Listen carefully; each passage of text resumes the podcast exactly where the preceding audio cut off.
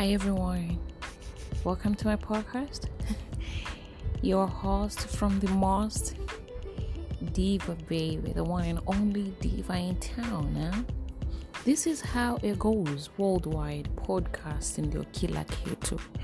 So in case you're missing me on the radio, I'm here. I'm like everywhere guys. I've been having a lot of interviews. Last night kama saa tano usiku exclusive interview for DSTV and um, I've been on like oh my gosh, three times, three BBC International in the UK, three I'm like everywhere blooming like that. Mpaka kwenye the citizen.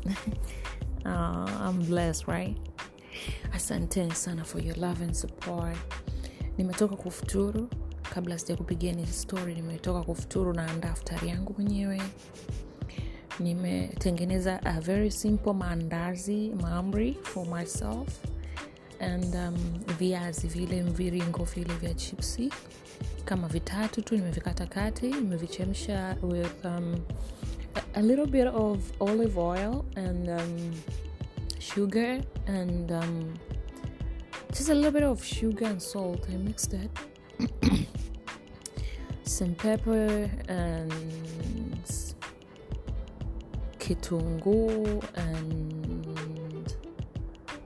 kitunguu saumu and what else ginger and i made some ginger tea with no sugar you know i am eating very healthy siku hizi niko very careful na afya yangu niliumwa pakati nilipata matatizo ya moyo so bado ninayo and nafuatisha what the doctor told me. So I'm very careful with what I eat. As a matter of fact, you need to eat healthy, babe. Uh huh. And um, the next thing um, I want to talk to you guys about is I want to dive into deep conversation about ambayo mwanzo nilikuwa nayo na Fahima. Mmeona alichoposti. Fahima na Rayvanny, they've been together for a while. A very, very long time and they have a very very uh, beautiful baby boy Jadani wanamwita right and kumekuwa na historia ya usaliti go and return return and wanaume walivyo. I hope you guys know. After paula story ilivyotoka out faima was really disappointed. She was really really disappointed. Na nikamwambia unajua this life eh? wanaume actually theyare doing that same hata wanawake wengine wanafanya. Amna aliyekamilika guys. Matamanio yapo. Lakini kunatakiwa kuwe na level, kuwe na level of respect. If someone anafanya vitu in public like that and anakudisrespect so many times the story are coming out then um, ni anakuchukulia poa because you're just there. You're available to him. So it's gonna go there do this and come back. And um, the sad part is hawajaoana. And alijidevote sana alijiaminisha like he's all mine nothing's gonna happen between us yada yada yada. She's blind love is blind. Lakini mimi naonaga ndo maana dini ya kiislamu ilivyo unaona its way better mwolewe hata wanne mnajuana kuliko uh, someone lying to you over and over and over again. So leo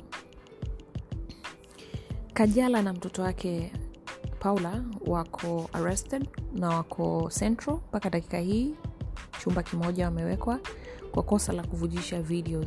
Kisheria mnajua with the cyber law in tanzania unacceptable haikubaliki na when kajala was actually because kajala and i we, we have the same lawyer apparently. So when kajala went to uh, dubai alichekiwa on whatsapp to go kwa ajili ya hizo kesi ambazo hama wamefungua i feel bad and i feel sad for kajala. Tapa story nzima. Kajala anamexpose mtoto wake. And all this is happening. Lakini maybe labda imeandikwa maisha ya mtoto yawe hivyo. Because what i see uh, she is the next big thing in tanzania. And that's what i see. Lakini kauli ya baba mtu uh, as a matter of fact walirudi kimya and kwa everyone knows where to get them walikuwa wamekaa sehemu wamejificha na mambo yao wakafatwa na gari ya po- polisi. Wakapandishwa kwenye ile gari ya polisi wakapelekwa central. Sio jambo la kufurahia au la kucheka. Kwa sababu at the end of the day one day inaweza kakukuta wewe. Mapenzi yalivyo yanaanza matamu and then kama kunakuwa na kuto kuheshimiana na kuto kuaminiana na kuwa na mambo ya kitotototo ending yake inakuaga mbaya. We've seen this for years. Kwa mababu mabibi huko maanti manini. Uh, uh, with vivid examples kuto kuheshimiana ndo kunaleta kilichotokea. Kutokuwa na ustaarabu au kutokuwa na ile roho ya uvumilivu wa mambo ndio kumesababisha uh, at some point um, hamo felt humiliated on public as a brand.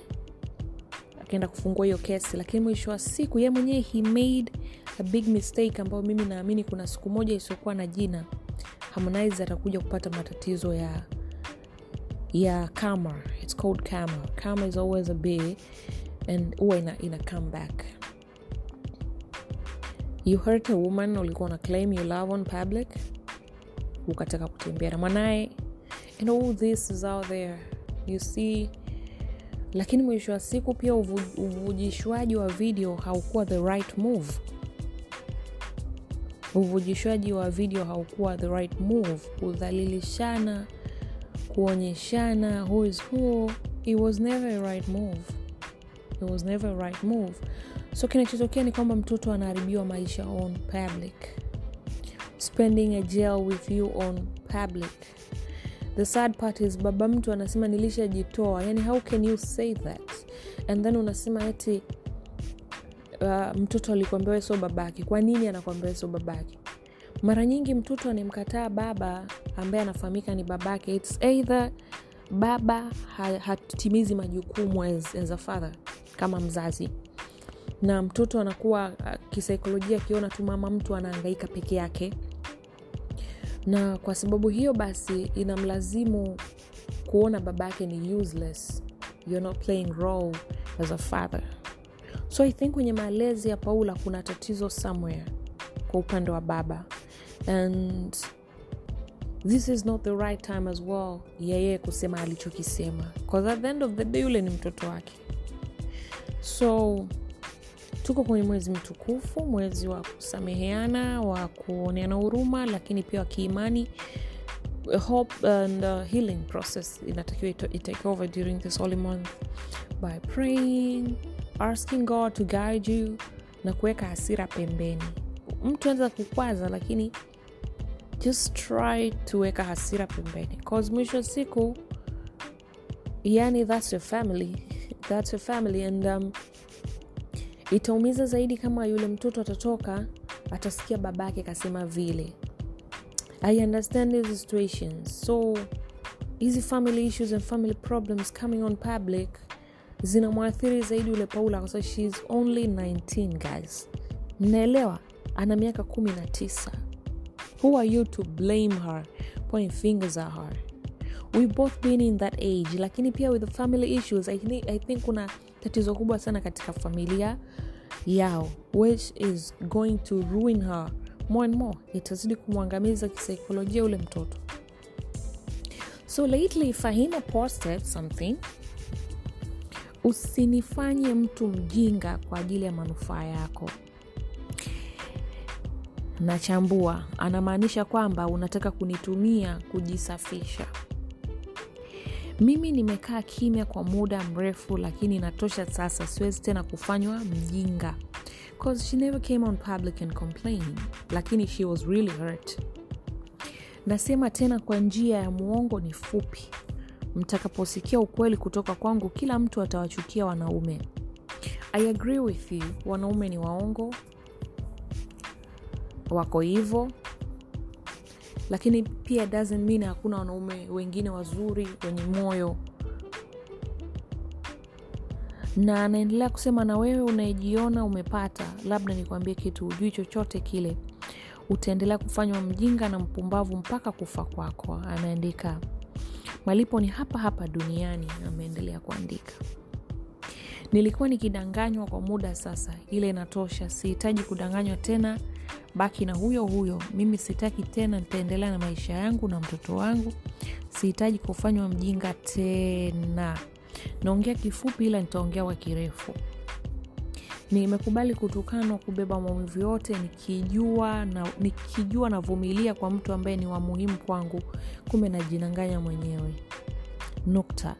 Imetosha sasa siwezi tena endelea na huu mchezo ambao hauna mwisho siitaki naomba niseme kwamba hii familia umeiharibu kwa mikono yako mwenyewe. Na ipo siku mungu atakukumbusha ameandika. Kwa kurahisishia sina mahusiano na wewe tena maana umenidanganya vya kutosha. Endelea na hiyo familia yako mpya mimi na mtoto wangu tuache. Hatukuhusu kaa mbali mita mia moja zaa, zaa na hao malaya zako. Unashindwa kuilinda familia yako na mambo mabaya ila kila siku huwa umekuwa mstari wa mbele kutudhalilisha kwenye jamii. Unasahau na mtoto ambaye anasoma kule shule anaposoma hata waangaliaji wa watoto wenzie wenye familia zinazojiheshimu. Huwa umekuwa mstari wa mbele kuleta maumivu na fedhea kwenye nyumba yako. Ame, ameendelea hivyo. And i told fahima to keep on listening to my podcast. I'm gonna, I'm gonna dive into deep i'm gonna just dig deeper in this um, and um, let's try with healing. A broken heart. How to heal a broken heart. I believe that she's, she's said right now. Kuna huzuni anakuwa nayo. Na kuhisi amedhalilishwa sana. Mpaka anasema inatosha.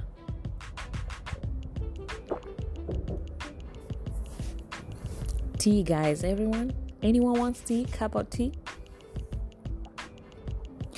Alright inawezekana amekuwa na nguvu ya uvumilivu ya muda mrefu amechoka. So anatibu vipi moyo uliovunjika and how, la- uh, how long does it take to heal a broken heart? Ay, ay, ay, it's deep.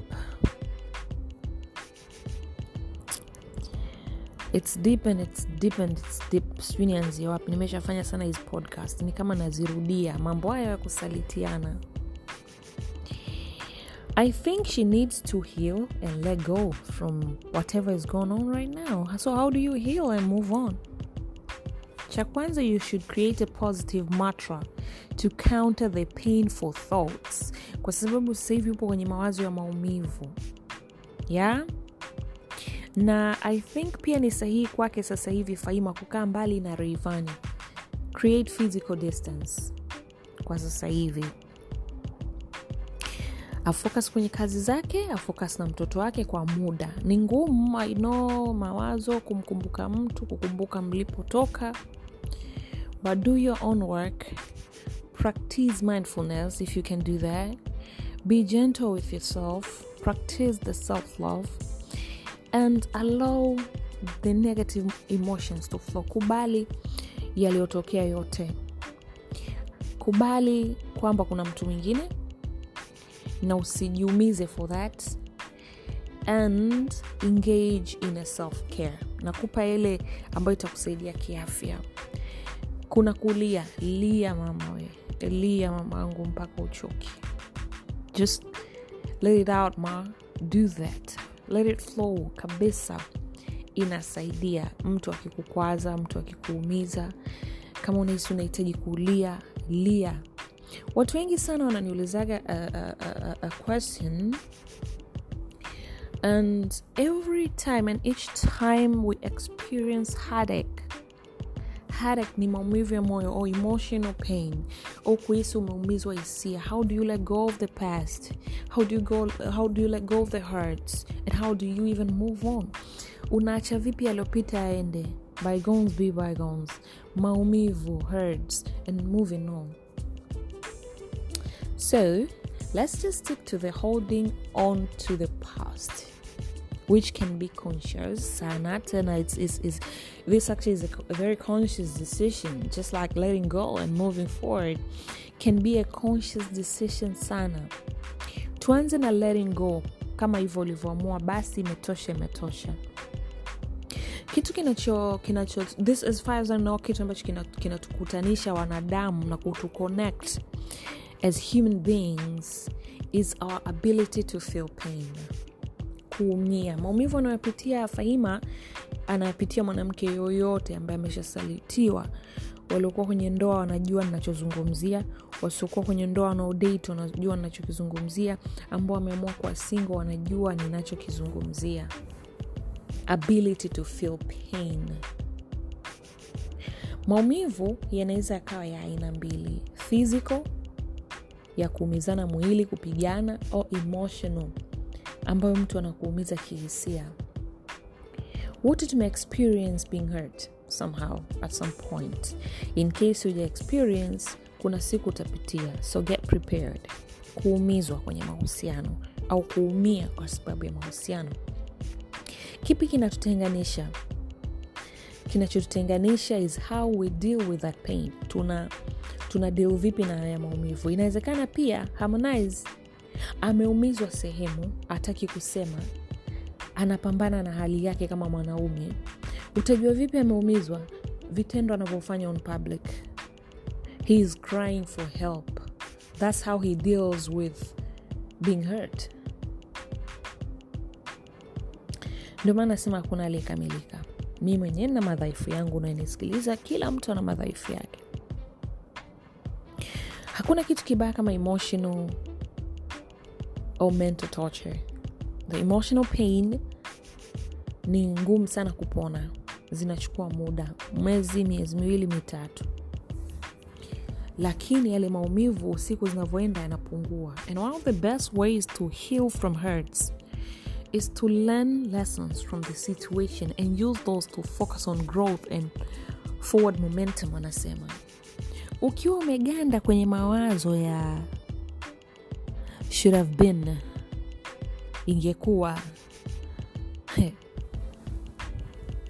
inakuwa ni ngumu sana kupitia hizo hisia bila kutoa machozi.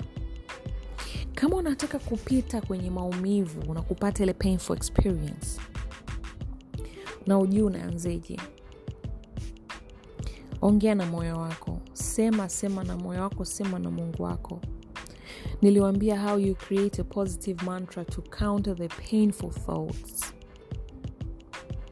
ongea na wewe jamani imetosha na itoshe kweli na umaanishe sio imetosha unaenda ukibembelezwa unarudi.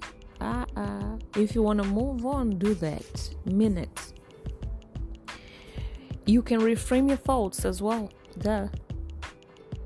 help yourself to do that. Kwenye emotional pain you can actually do that. So tafuta njia mpya kwenye maisha. Unfortunately be able to find a new path in life. One that is good for you guys. Kaa mbali na mtu ambaye anakuumiza sana. Najua utasema unaanzeje lakini jitahidi. Itakusaidia kwenye maisha. Kaa mbali physical and emotional. Do the healing process mwenyewe fanya kazi zako zilizokuwa za umuhimu. And jipende jijiali. Treat yourself with respect and treat yourself like a friend. Jipe muda. Usijifananishe na mwingine kwa sababu kwenye safari ambayo ni ya kuponya maumivu. So try to be kind and loving for yourself treat yourself that way. Kubali maumivu. Kubali woga. Kubali hisia za kwa nini mimi? Kwa nini hivyo? Kubali hizo vitu zote. Don't worry. You're on the process. Ile process of healing lazima ukubaliane na hizi fact. You're not alone as well. In fact nataka nikueleze kwamba watu wanaogopa sana kuomboleza hasira disappointment or sadness. Yesterday i was talking about disappointment in life. You disappoint someone and you say sorry. Sorry doesn't make it right. Uh, do you guys know that song? Uh, chris brown and um, ricky rose. Anakwambia sorry doesn't really make it right. So try to process negative emotions wanasemaga negative emotions are like riptides eh? so let them flow out of you. Utaumia kiakili it requires mental health intervention. Lakini fighting them can leave you stuck. So pitia all the process. Asipokuambia samani kubali. Kubali naendelea na maisha yako all in all engage, engage yourself in a self care kabisa and space needed. Kuwa na watu watakao kujali watakao kuwa hapo kwa ajili yako.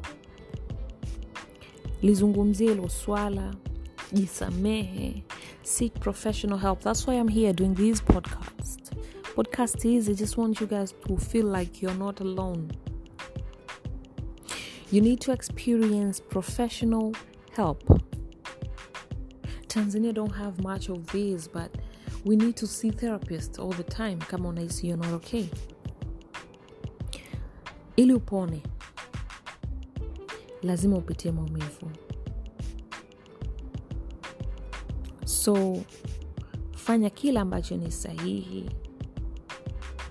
Na mwisho wa siku maumivu yoyote kwenye maisha they are just temporary. Nothing is permanent in life. Even the life that you live is not permanent. So maumivu yoyote unayopitia ni temporary. Mwenyezi mungu ameumba kusahau. Na ndio maana watu wanaofariki tunakaa tunalia tunaumia tunakuja tunasahau tunacheka tena. We renew life kitofauti. So pain yoyote unapitia right now to fahima and all the girls and women are there these are just temporarily it will pass. It's just a matter of time. Ni muda tu it will pass and you will smile again. Na usijiwekee block kwamba wanaume wote waongo nini. Just give yourself time and go out there. You never know mwenyezi mungu amekuandalia mtu gani sahihi. So omba pia. Ask god to give you the right one. All in all kama una watoto wapende wanao walee wanao. Kulea mtoto si lazima to involve the father. Ingawa you can do the co-parenting. If things are not working out do the co-parenting. Usijiforce kuwa kwenye relationship is actually not working out. Usijibane like that. Don't usijiadhibu like that. There's always a better day. There's always a better chance. Wanasemaga the storm one day inakuwa over and you can see the sunshine the rainbow and everything out there. So do the good deeds and um, make sure guys you practice self-love. If you practice self-love kijua jinsi ya kukupenda kujipenda mwenyewe. You'll never allow someone to treat you less. So do that till the next episode. So go diva yo. Ciao ciao